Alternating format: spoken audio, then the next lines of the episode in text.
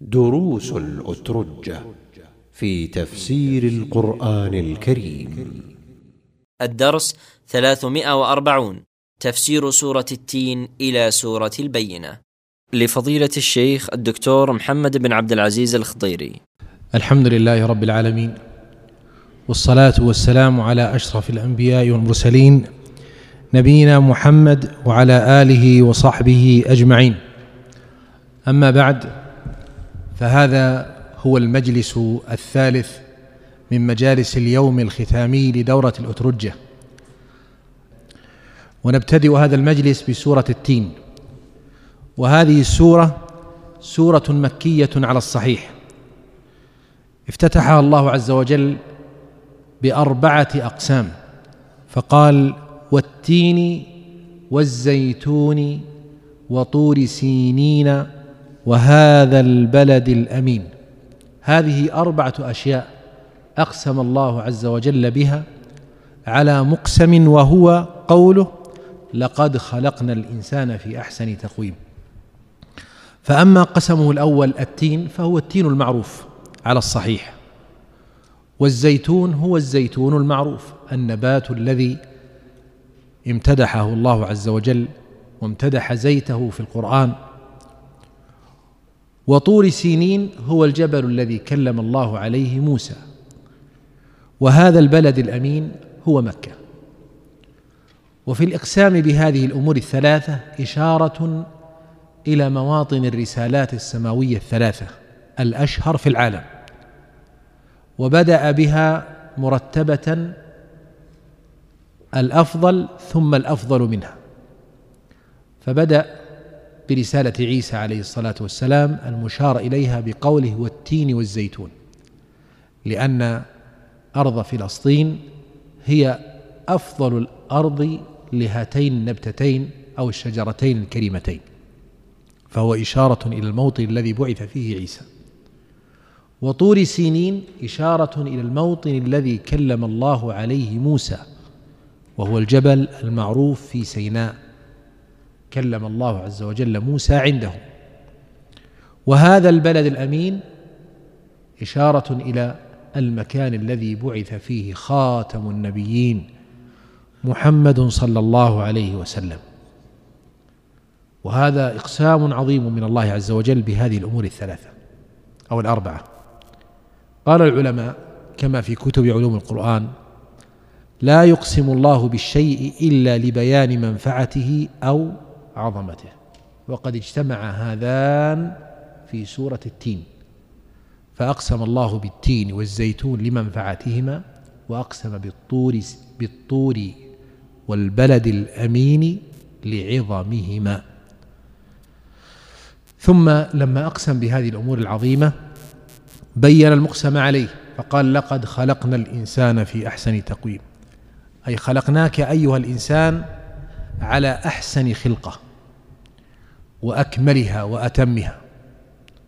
فأنت أحسن المخلوقات في تمام خلقتك وفيما آتاك الله عز وجل من الآلات والإمكانات. فحري بك أن تسخر هذا لطاعة ربك سبحانه وتعالى فتؤمن وتعمل الصالحات. قال الله عز وجل لقد خلقنا الإنسان في أحسن تقويم ثم رددناه أسفل سافلين. ثم إن بعض الناس كفر بالله فرده الله أسفل سافلين.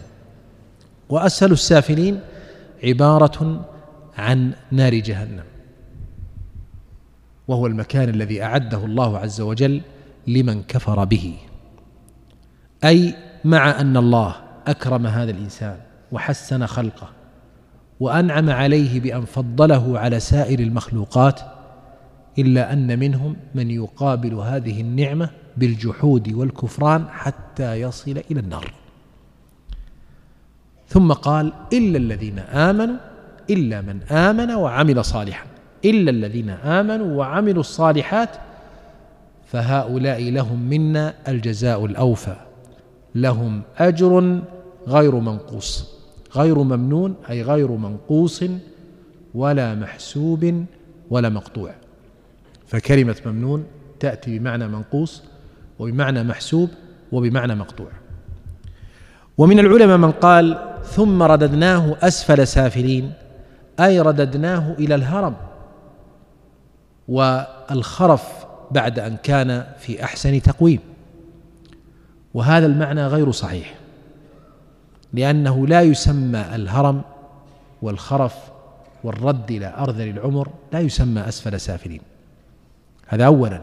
وثانيا كيف يقسم الله عز وجل على شيء بأمر عظيم على شيء لا يتحقق به كبير شأن؟ يعني هل يقسم الله على أن الليل يطلع ولا النهار يطلع؟ ما يقسم الله على ذلك.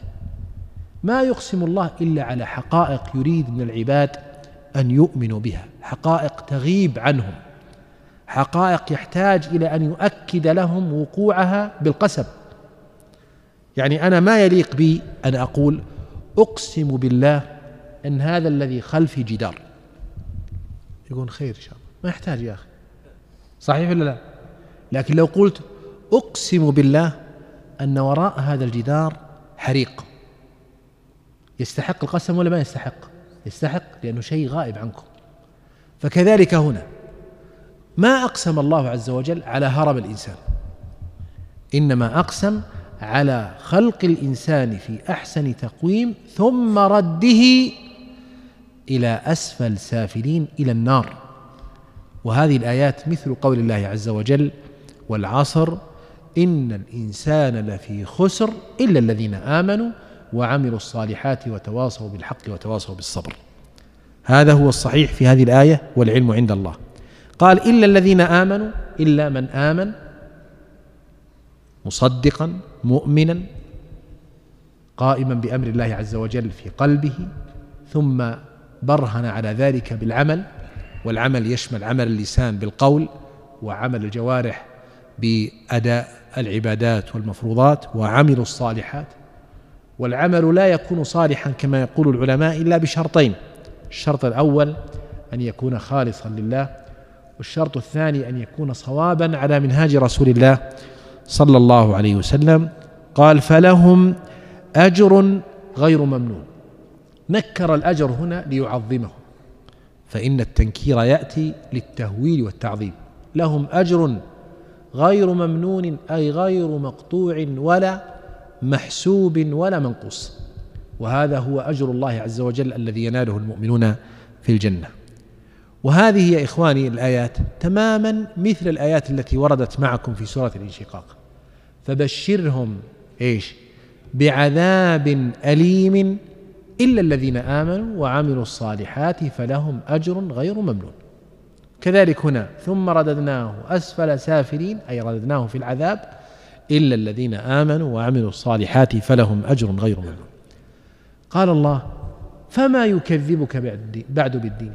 ما الذي يحملك على أن تكذب بالجزاء والحساب والبعث؟ ما الذي يحملك على ذلك؟ أي شيء يدعوك إلى هذا؟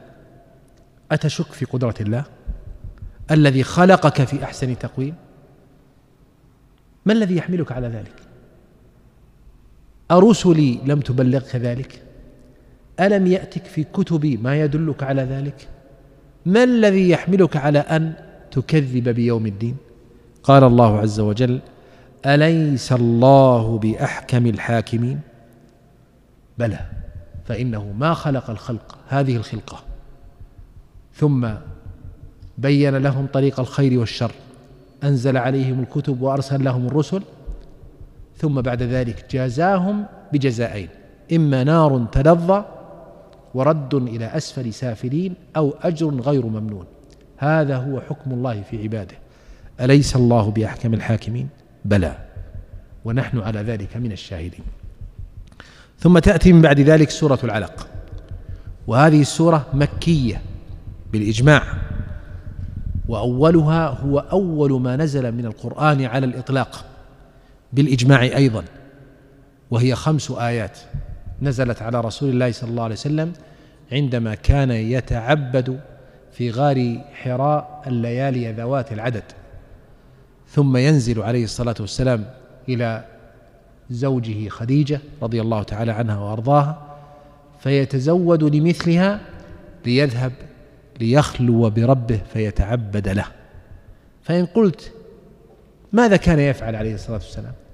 كان يتعبد لله عز وجل ولم يكن عنده إلا ما وصل إليه من الحنيفية ملة إبراهيم ولم يتلوث عليه الصلاة والسلام بشيء من الشرك كما قال الله في حق أبيه وما كان من المشركين ولم يكن من المشركين وهو عليه الصلاة والسلام أزكى من أبيه وأعظم وأجل قدرا فلم يكن يوم من الأيام مشركا عليه الصلاة والسلام وحاشاه من ذلك. عندما كان هنالك وأراد الله عز وجل به هذا الخير العظيم أنزل إليه جبريل فجاء إليه وهو في غاره غار حراء فأخذه فغطه ضمه إليه ضمة شديدة حتى بلغ منه الجهد. فقال له اقرأ. قال ما أنا بقارئ؟ أنا لا أحسن القراءة. فأطلقه ثم غطه مرة ثانية قال اقرأ. قال ما أنا بقارئ؟ يقولها عليه الصلاة والسلام بكل صدق ووضوح. ثم أرسله ثم غطه الثالثة فقال اقرأ باسم ربك الذي خلق خلق الإنسان من علق اقرأ وربك الأكرم الذي علم بالقلم علم الإنسان ما لم يعلم. فهذه الآيات الخمس الأولى هي أول آيات نزلت من القرآن وهي تبين حقيقة هذا الدين وأنه مبني على العلم. والقراءة والتلقي وأخذ الوحي من الله وشكر نعمة الله على نعمتي القراءة والكتابة لأنهما من أعظم أسباب الهداية. فمن قرأ ما ينفعه وأخذ به وتعلم وجعل العلم هاديا له إلى الله فإنه لا بد أن يهدى. ولاحظوا هذه السورة افتتحت بإقرأ واختتمت باسجد واقترب. ليدلنا على أن العلم عندنا ليس نافعا وحده بل لا بد أن يقارنه عمل. فلا خير في علم لا يهدي الإنسان إلى عمل. قال الله عز وجل اقرأ باسم ربك أي مبتدئا ومستعينا باسم ربك الذي خلق. وأضاف الربوبية إليه يعني الرب مضاف إلى كاف الخطاب هذه إضافة خصوصية. ربك الذي يختصك بالإنعام وينعم عليك. هذه الربوبية الخاصة. الذي خلق وأطلق. خلق الخلق كله وخلقك وخلق بني آدم. ثم خص من الخلق الإنسان لأنه هو محل التكريم وهو محل التكليف أيضا. قال خلق الإنسان من علق. خلق الإنسان من قطعة دم يسيرة غليظة. هذه تسمى علقة. وهذه القطعة سميت بهذا الاسم لأنها تشبه حشرة أو دويبة تكون في الماء تسمى العلقة. سميت بذلك لأنها تعلق لأنها تعلق في جدار الرحم. وصورة الجنين في تلك المرحلة تشبه صورة تلك الدويبة أو الحشرة التي تعيش في الماء تسمى العلقة. قال الله عز وجل خلق الإنسان من علق. اقرأ كرر الأمر تأكيدا وربك الأكرم. يعني إذا قرأت فإن الله عز وجل يكرمك لأنه الأكرم ويعطيك ويهديك وينعم عليك بأعظم النعم وهي نعمة الوحي ونعمة آه الهداية ونعمة الدلالة على الله. الذي علم بالقلم فالذي جعلك أمرك أن تقرأ هو الذي علم بالقلم وتعليمه بالقلم من كرمه سبحانه وتعالى. فلولا أن الله أكرمنا بأن تعلمنا الكتابة وأصبحنا نقيد الأفكار بالأقلام لضاعت كثير من العلوم ولبقيت البشرية على ما كانت عليه عندما خلق الله آدم. فكيف تنقل الحضارات ويستفيد الناس مما مضى ممن قبلهم؟ ويعرفوا أوصاف الأشياء ويعرفوا توثيقها وتنقل لهم الآثار والعلوم والوحي وتوثق لهم الأشياء إلا بالقلم. فالله قد أكرم العباد بالقلم. وانظروا إلى القلم على صغره إلا أن له أثرا جليلا في حياة البشر. قال الله عز وجل الذي علم بالقلم علم الإنسان ما لم يعلم. علم الإنسان أشياء لم يكن له بها علم ولم يكن له بها طاقة ولا وسع. وهي كثيرة وفي كل يوم تتجدد. شيخنا الشيخ بن باز رحمه الله عندما جاءوا إليه بفتاوى نور على الدرب وقد سجلت في أسطوانة واحدة CD-ROM أو DVD. فقيل له يا شيخ هذه فيها ألف ساعة أو شيء من هذا القبيل من تسجيلاتك في فتاوى نور على الدرب. فقال الشيخ أين هي؟ فأعطوه السيدي فتعجب أنه لا وزن له يذكر. فقال كل هذا موجود هنا؟ قالوا نعم. قال لا إله إلا الله. علم الإنسان ما لم يعلم. علم الإنسان ما لم يعلم.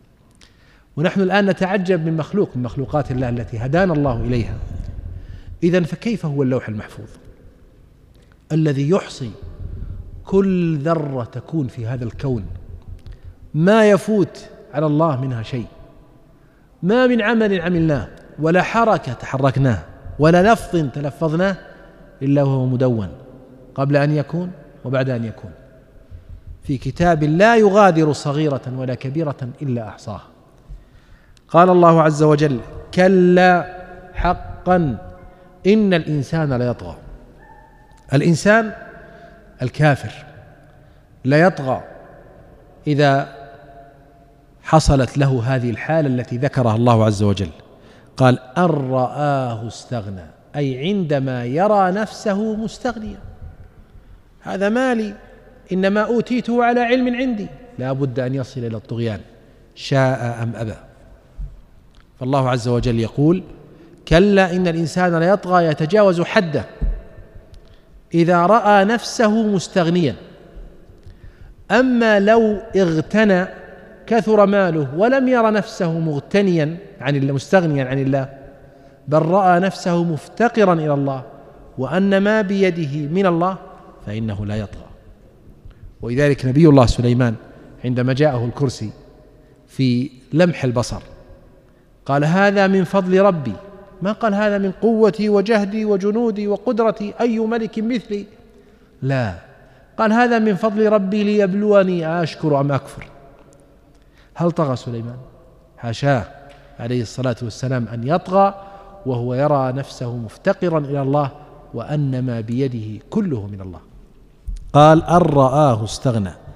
إن إلى ربك الرجع يعني كيف تطغى وأنت تعلم أن الرجعة كلها إلى الله المرجع إلى الله؟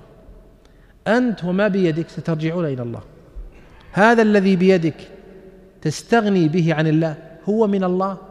وستعود أنت وإياه إلى الله. قال الله عز وجل أرأيت الذي ينهى؟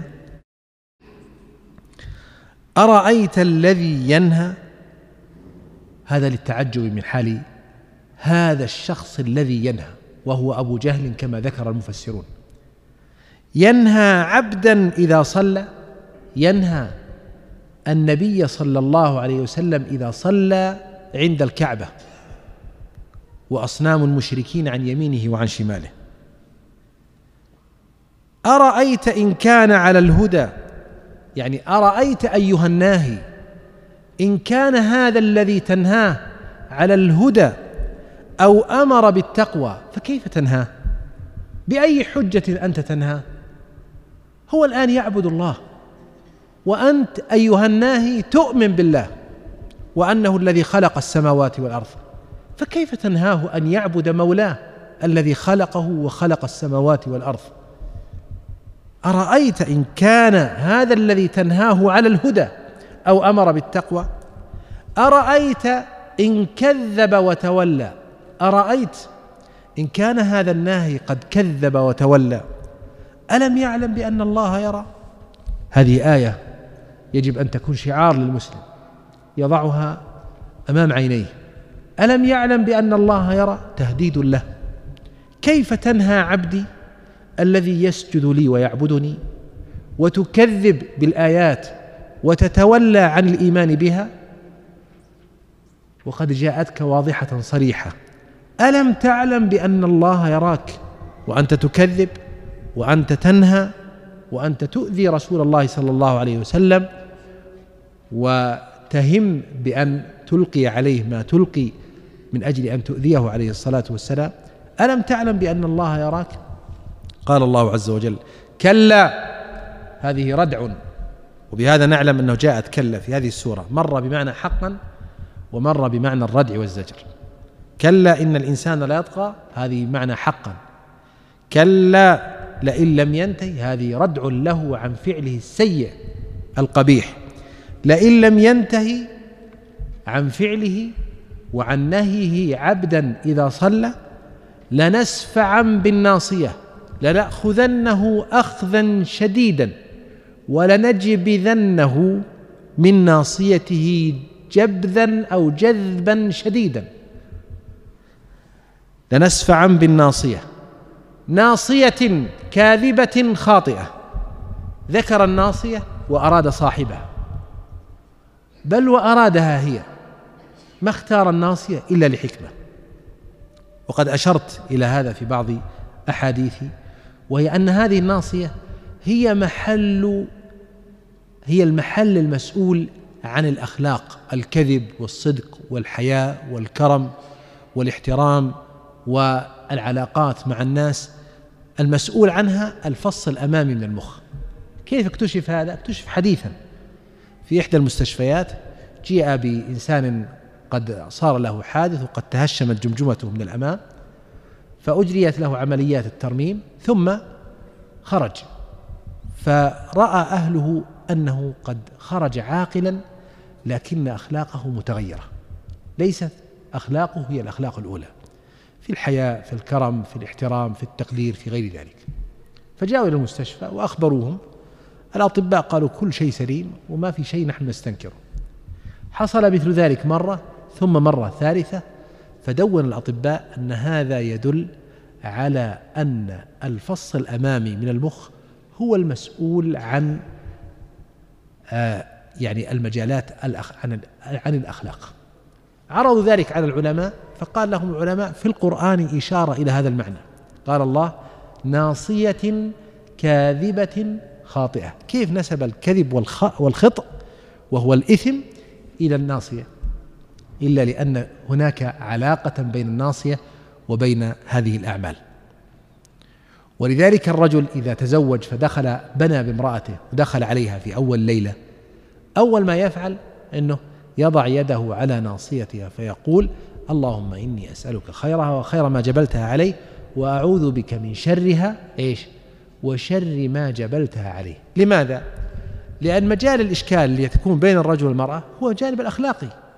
هذه امرأة تنشز عليه ولا تتعالى عليه ولا لا تطيعه ولا تعانده ولا تمكر به. وكل هذا المسؤول عنه المنطقة المسؤولة عنه هي المنطقة الأمامية من المخ. ولذلك يضع الرجل ناصيته على أو يده على ناصية امرأته ويقول هذا الدعاء للعلاقة بين الدعاء والمكان الذي يدعى آه، آه، فيه. قال الله عز وجل ناصية كاذبة خاطئة وخاطئة بمعنى آثمة. وخاطئ من خطئ فهو خاطئ أي آثم فعل الذنب قصدا. أما مخطئ فهي من أخطأ الرباعي أخطأ يخطئ فهو مخطئ وهذا من فعل الشيء عن غير عمد. قال النبي صلى الله عليه وسلم لا يحتكر إلا خاطئ أو من احتكر فهو خاطئ أي آثم. إن قتلهم كان خطأ كبيرا من خطئ خطأ فهو خاطئ أي آثم. أما مخطئ فهي بمعنى فعل الشيء عن غير قصد.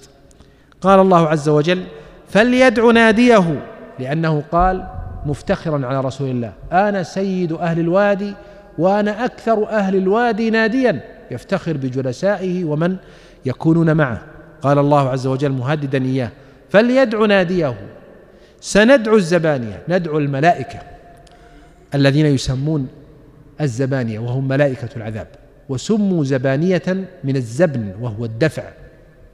مثل ما يقال للزبون زبونا لأنه يدفع عن نفسه الخسارة أو يدفع المال في مقابل السلعة.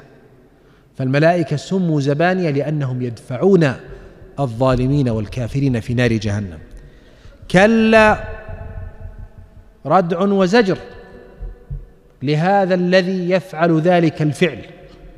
ويهدد النبي صلى الله عليه وسلم بأنه سيدعو ناديه ليفخر به على محمد صلى الله عليه وسلم وينتصر بهم عليه. ثم قال لا تطعه يا محمد إذا نهاك عن الصلاة وعن السجود لله. واسجد واقترب. لا تطعه يا محمد إذا نهاك واسجد اسجد لله وحده وتقرب إليه بذلك السجود.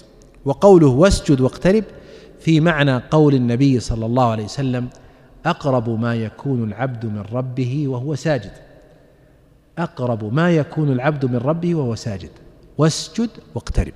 فأقرب حالة يكون فيها الإنسان بين يدي الله هي حالة السجود. قال فأكثروا من الدعاء. فقمن أن يستجاب لكم. ولاحظوا العلاقة يا إخواني بين قوله ناصية كاذبة خاطئة وقوله واسجد واقترب. ما قال وصل واقترب؟ قال اسجد لأن السجود هو الذي يجعل هذه الناصية الشريفة المكرمة ممرغة لله عز وجل وذليلة بين يدي الله. وإذا ذلت بين يدي الله أكرمها الله بأن جعلها ذات أخلاق عالية. يقولون الحالة الوحيدة التي تروى فيها النواصي بالدماء هي حالة السجود. ولذلك المؤمن تجده كلما أكثر من السجود علاه الوقار والخشية والاحترام وعظم أدبه وكثر خيره. ثم قال الله عز وجل هذه طبعا آخر سجدة للتلاوة في القرآن الكريم. ثم ننتقل بعد ذلك إلى سورة القدر وهي سورة مكية وقيل مدنية. والقول الأول كما قال الماوردي هو قول الأكثرين يعني أنها مكية. وأما الثعلبي فقال إن الأكثرين على أنها مدنية. يعني الماوردي يثبت بأن الأكثرين على أنها مكية والثعلبي يثبت أن الأكثرين على أنها مدنية والظاهر أنها مكية. قال الله عز وجل إنا أنزلناه في ليلة القدر. إنا أنزلناه أي القرآن. فإن قلت الضمير هنا عاد على غير مذكور. قلنا نعم لأن الحديث في القرآن كثير جدا وقد جرت العادة أن الضمير إذا كان عن شيء غير مذكور وهو مناسب للقرآن فإنه يعود إلى القرآن. فإنه يعود إلى القرآن. فهو كثير في كتاب الله عز وجل أن يعود الضمير إلى القرآن وإن لم يذكر القرآن قبله. قال إنا أنزلناه أي القرآن في ليلة القدر. والمقصود بهذا النزول النزول جملة واحدة. نزل من بيت العزة من من اللوح المحفوظ إلى بيت العزة في السماء الدنيا. جملة واحدة. وهذا النزول لتشريف هذا النبي وتشريف هذه الأمة وإعلام أهل السماء بهذا الحدث العظيم الذي هو إنزال خير كتاب على أهل الأرض. إنا أنزلناه في ليلة القدر. وليلة القدر في رمضان وهي الليلة المباركة. وإذا جمعنا الآيات الثلاث الواردة في هذا كمل بعضها بعضا. فقد قال الله عز وجل في سورة البقرة شهر رمضان الذي أنزل فيه القرآن. إذا أنزل القرآن في شهر رمضان. وقال في سورة الدخان إنا أنزلناه في ليلة مباركة. إذا فهي ليلة مباركة من شهر رمضان. وقال إنا أنزلناه في ليلة القدر. إذا فهي ليلة القدر الليلة المباركة من شهر رمضان. فعرفنا بذلك أن إنزاله أول ما نزل من من اللوح المحفوظ إلى بيت العزة في السماء الدنيا في ليلة القدر. وهل يمنع ذلك أن يكون أول شيء نزل منه على رسول الله وهو قوله اقرأ باسم ربك الذي خلق أن يكون في ذلك الليلة؟ لا مانع من ذلك. ونقول لا مانع أن يراد نزوله جملة واحدة إلى السماء الدنيا ونزول أول قطعة منه على رسول الله صلى الله عليه وسلم كانت في تلك الليلة. قال وما أدراك ما ليلة القدر؟ أي شيء هذه الليلة؟ هذا من باب التفخيم. قال سفيان بن عيينة كل شيء في القرآن كل ما فيه وما أدراك فقد أخبر به وكل شيء ما فيه وما يدريك فإنه لم يخبر به. يعني كل شيء قال وما أدراك ما كذا فإنه أخبر به وبينه وكل شيء فيه وما يدريك فإنه لم يخبر به وهذه من القواعد الاستقرائية. قال وما أدراك ما ليلة القدر؟ ليلة القدر يا إخواني سميت بذلك إما من التقدير لأن الله يكتب فيها مقادير الخلائق وإما من القدر والشرف والمنزلة ولا مانع من اجتماع المعنيين في هذا الاسم. فهي ليلة القدر لأن الله يقدر فيها ما يكون في العام إلى ليلة القدر المقبلة وهي ليلة القدر أي ليلة الشرف والمنزلة لأنه يقال فلان عظيم القدر أي عظيم المنزلة. قال ليلة القدر خير من ألف شهر أي العبادة فيها تعدل عند الله عز وجل عبادة في ألف شهر ليس فيها ليلة القدر. وهذا كرم عظيم من الله على هذه الأمة أن جعل فيهم ولهم هذه الليلة التي من عبد الله فيها. وصدق وقام إيمانا واحتسابا غفر له ما تقدم من ذنبه وكانت له بعدل ألف شهر. سبحان الله. يعني تعدل عمل ثلاث وثمانين سنة وأربعة أشهر. ومع ذلك كثير من الناس يتشاغل عنها ويحرم فضلها وأجرها. قال الله عز وجل مبينا ما يكون فيها من الشرف تنزل الملائكة والروح فيها. أي في تلك الليلة تتنزل الملائكة تنزل الملائكة الرحمة تسلم على العباد. والروح وهو جبريل على الصحيح.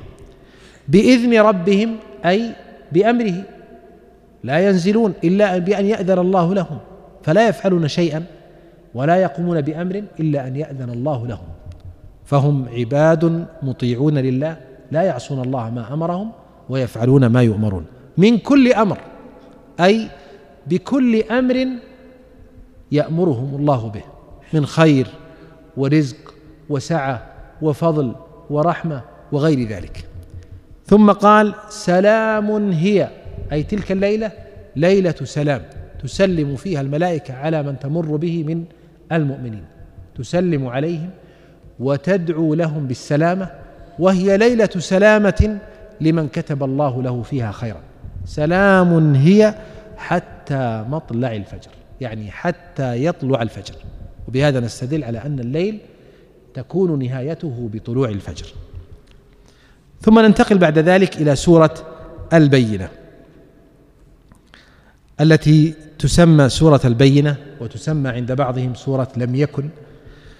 قال الله عز وجل بسم الله الرحمن الرحيم سورة البينة وهي سورة مكية في قول بعض المفسرين ومدنية في قول الجمهور. قال لم يكن الذين كفروا من أهل الكتاب والمشركين منفكين حتى تأتيهم البينة. أي لم يكن. الكفار سواء كانوا كتابيين أو كانوا من مشركي العرب تاركين ما هم عليه من الدين حتى تأتيهم البينة وهو رسول من الله يتلو صحفا مطهرة. يعني أنهم كانوا سيبقون على ما هم عليه من الدين المشركون على ما هم عليه من الشرك واليهود على ما هم عليه من اليهودية والنصارى على ما هم عليه من النصرانية حتى تأتيهم بينة من الله عز وجل.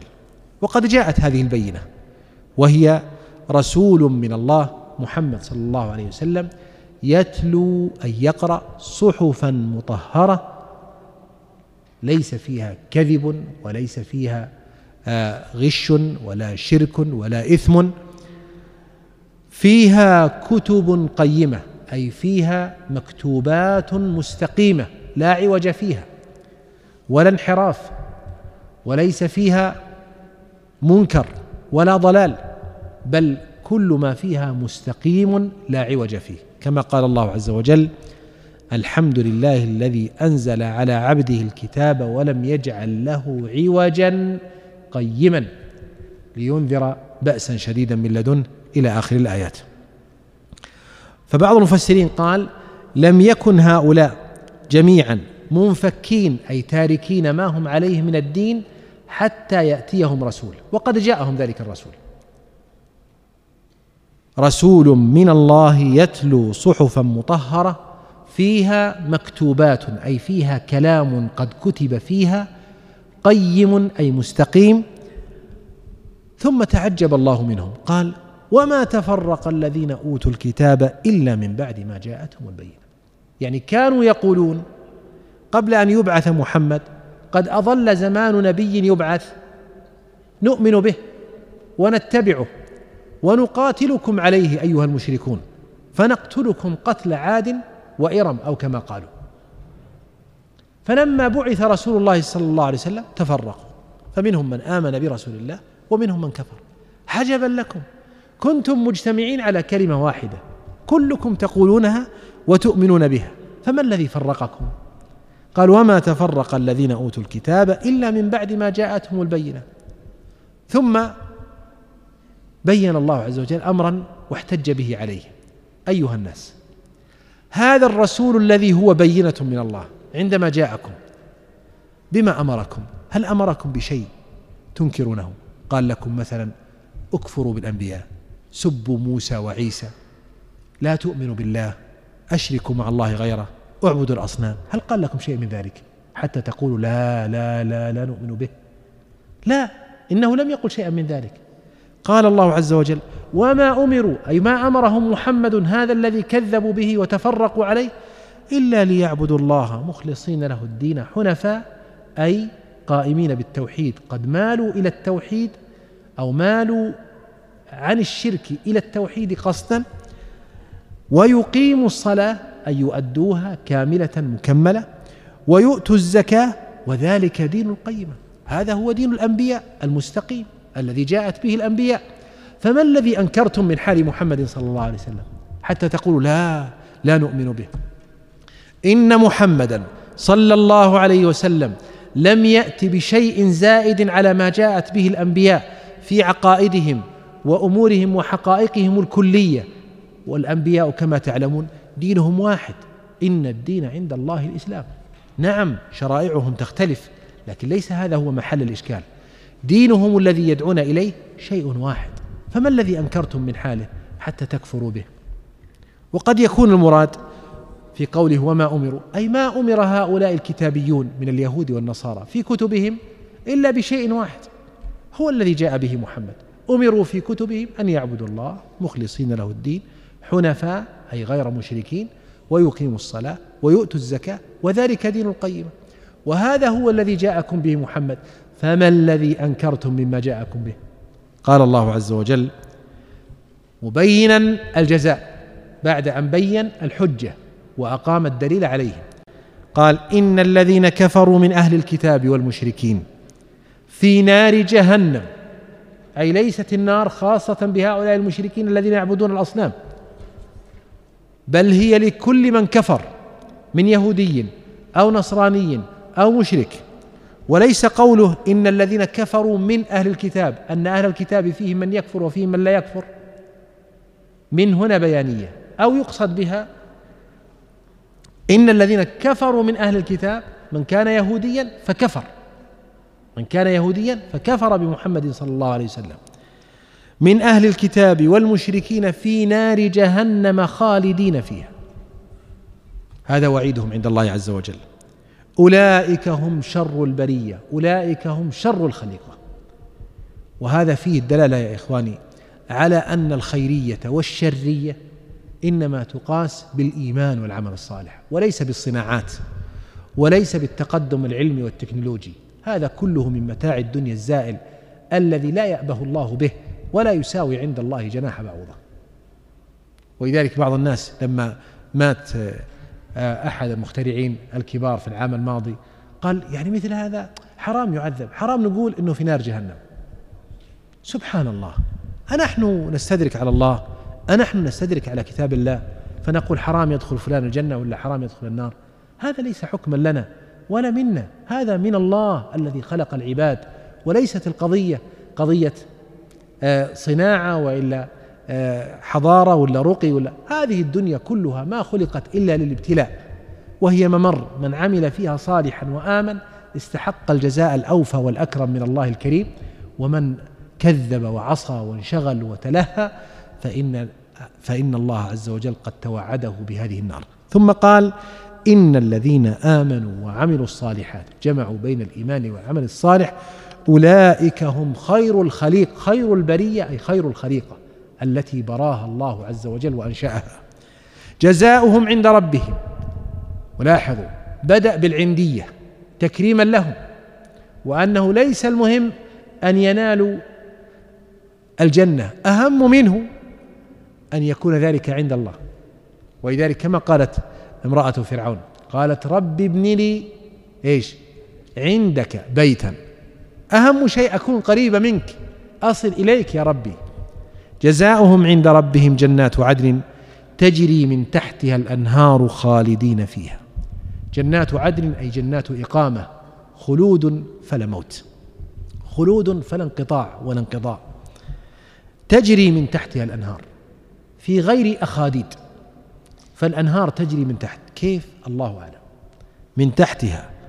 خالدين فيها أبدا. ولما جاء إلى جزاء المؤمنين أكده بالأبدية. إطماعا لهم بأنهم سينالون عند الله جزاء لا ينقطع ولا ينقضي. رضي الله عنهم لما آمنوا وعملوا الصالحات واختاروا الإيمان والعمل الصالح رضي الله عنهم. ورضوا عنه رضوا عن الله عندما لقوا من جزائه ما لقوا لأن من رضي الله عنه فلا بد أن يرضيه. ورضوا عنه ذلك أي الجزاء لمن خشي ربه.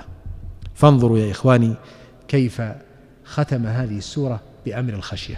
وهذه السورة العظيمة بالمناسبة أمر النبي صلى الله عليه وسلم أن يقرأها على أبي بن كعب. فجاء النبي صلى الله عليه وسلم إلى أبي بن كعب وقال له إن الله أمرني أن أقرأ عليك سورة لم يكن. فقال الله أمرك بهذا؟ قال نعم. فبكى أبي. فقرأها رسول الله صلى الله عليه وسلم عليه وليس المقصود من قراءته عليه أن يتعلم منه فهو عليه الصلاة والسلام هو المعلم. ولكن هذا تكريم لأبي وإقامة للحجة أيضا عليه وعلى من وراءه. أقول قولي هذا وأستغفر الله لي ولكم وصلى الله وسلم وبارك على نبينا محمد وآله وصحبه أجمعين.